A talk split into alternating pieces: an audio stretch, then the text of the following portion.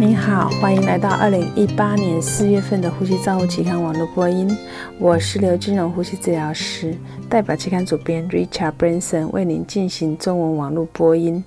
第一篇文摘是由 Litherman 等人评估 Helios 对于严重气道阻塞的机械通气病人的气道压力和气体交换的前瞻性研究。结果发现，Helios 可以降低气道尖峰压十 percent，但是在平原压跟总 PEEP 上面并没有明显的下降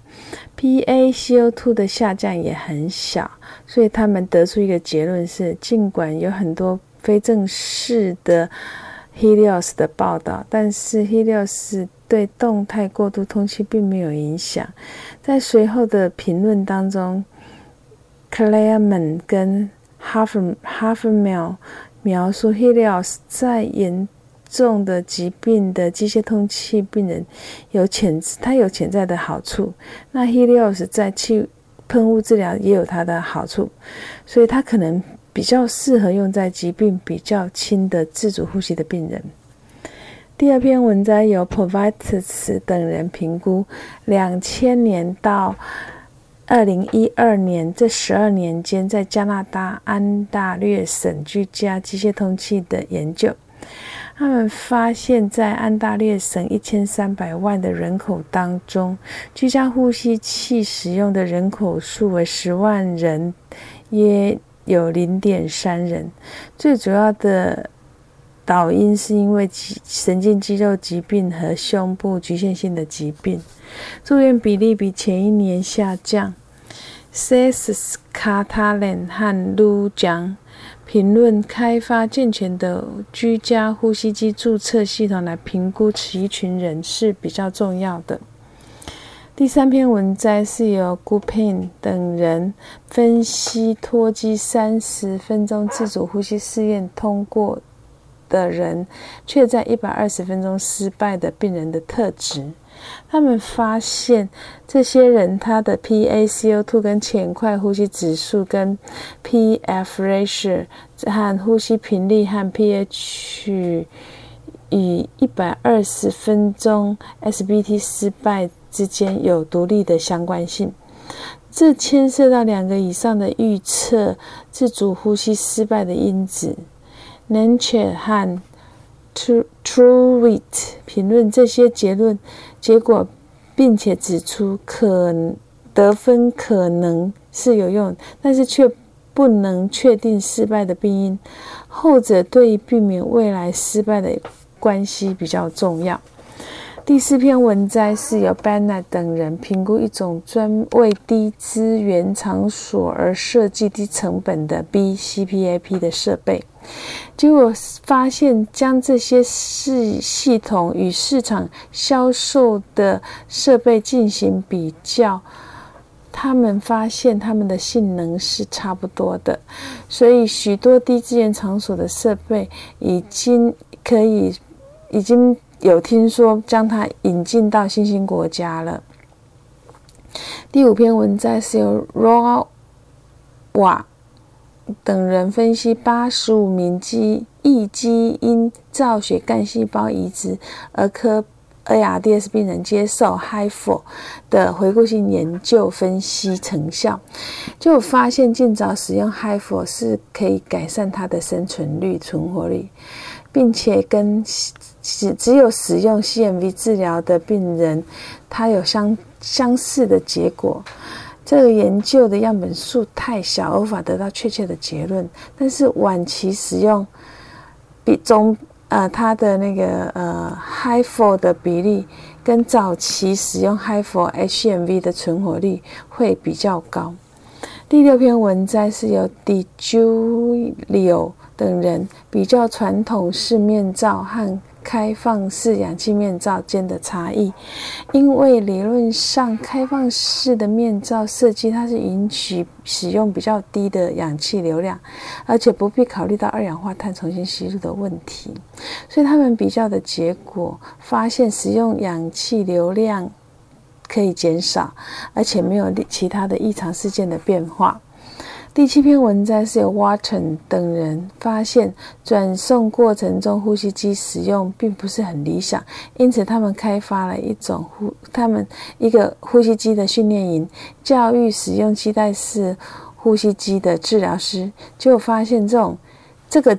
经过这个呼吸机训练营的训练，它可以提高了转送用使用呼吸机。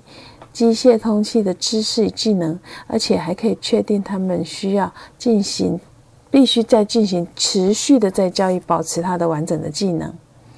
第八篇文章是由胡等人评估四种斜纹胶带固定气管内管的成效，他们将气管内。管使用四个节，分别在湿滑和干燥的环境下去测试这种斜纹胶带的滑动，结果发现双节是防止滑动唯一的节，所以作者建议使用双节可以减少意外管子的意外滑脱。第九篇文章是由拉塞尔达等人分析。多探测器电脑断层摄影，简称 MDCT，这种检测，它，哎，在检测囊性纤维化 CF 病人他的肺功能障碍的成效，结果发现 MDCT 在 CF 病人，它可以发现更多的没有通气的区域和通气不良的区域。第十篇文摘是由。Messer 等人比较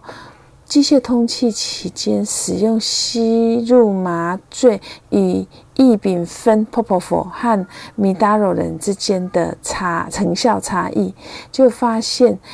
这种吸入性的麻醉剂叫 Isoflurane。可以使病人继续维持他的自主的呼吸，而且减少它可以减少鸦片的需求。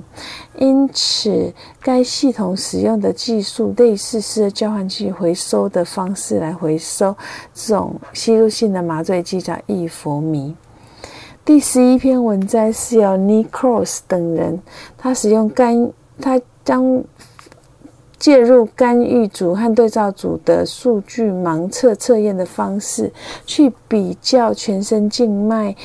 静脉麻醉期间的非侵入性。阻抗测量每分钟通气量胸壁感测器，简称 RVM，在全身麻醉期间，它的监测的能力，结果发现干预组在每分钟通气容积小于四十的时候，它所花费的时间和呼吸暂停都减少。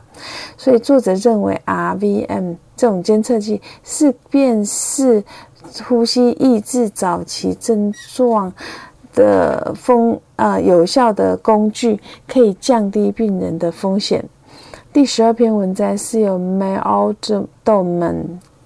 等人比较支气管炎儿科病人使用头盔和鼻导管接 CPAP 治疗的差异，就发现，在持续六十分钟的交叉实验中，这些设备的表现都非常的相似。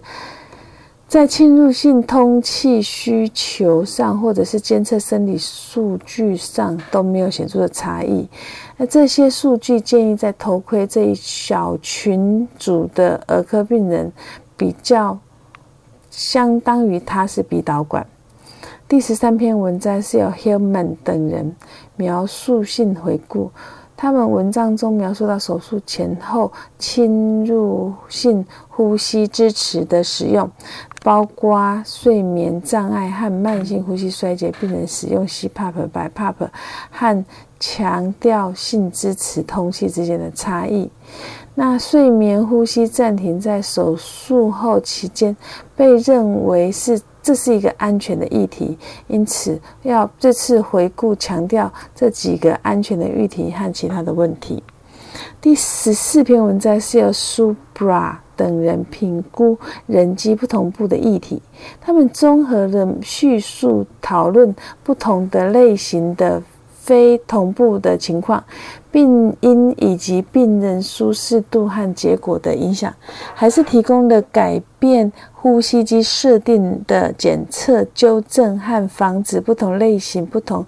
不不同步的方使用方法。而这群人开发了非同步自主检查的监测系统，这样子，它并且对这种系统进。系统进行回馈性的分析。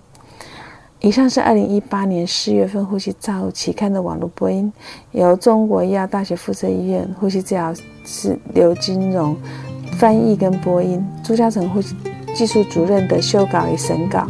如果你想进一步了解原文的内容或过去的议题，请上美国呼吸照护期刊网站。你也可以借由网络的订阅，自动收到未来的网络播音。谢谢您的参与，再见。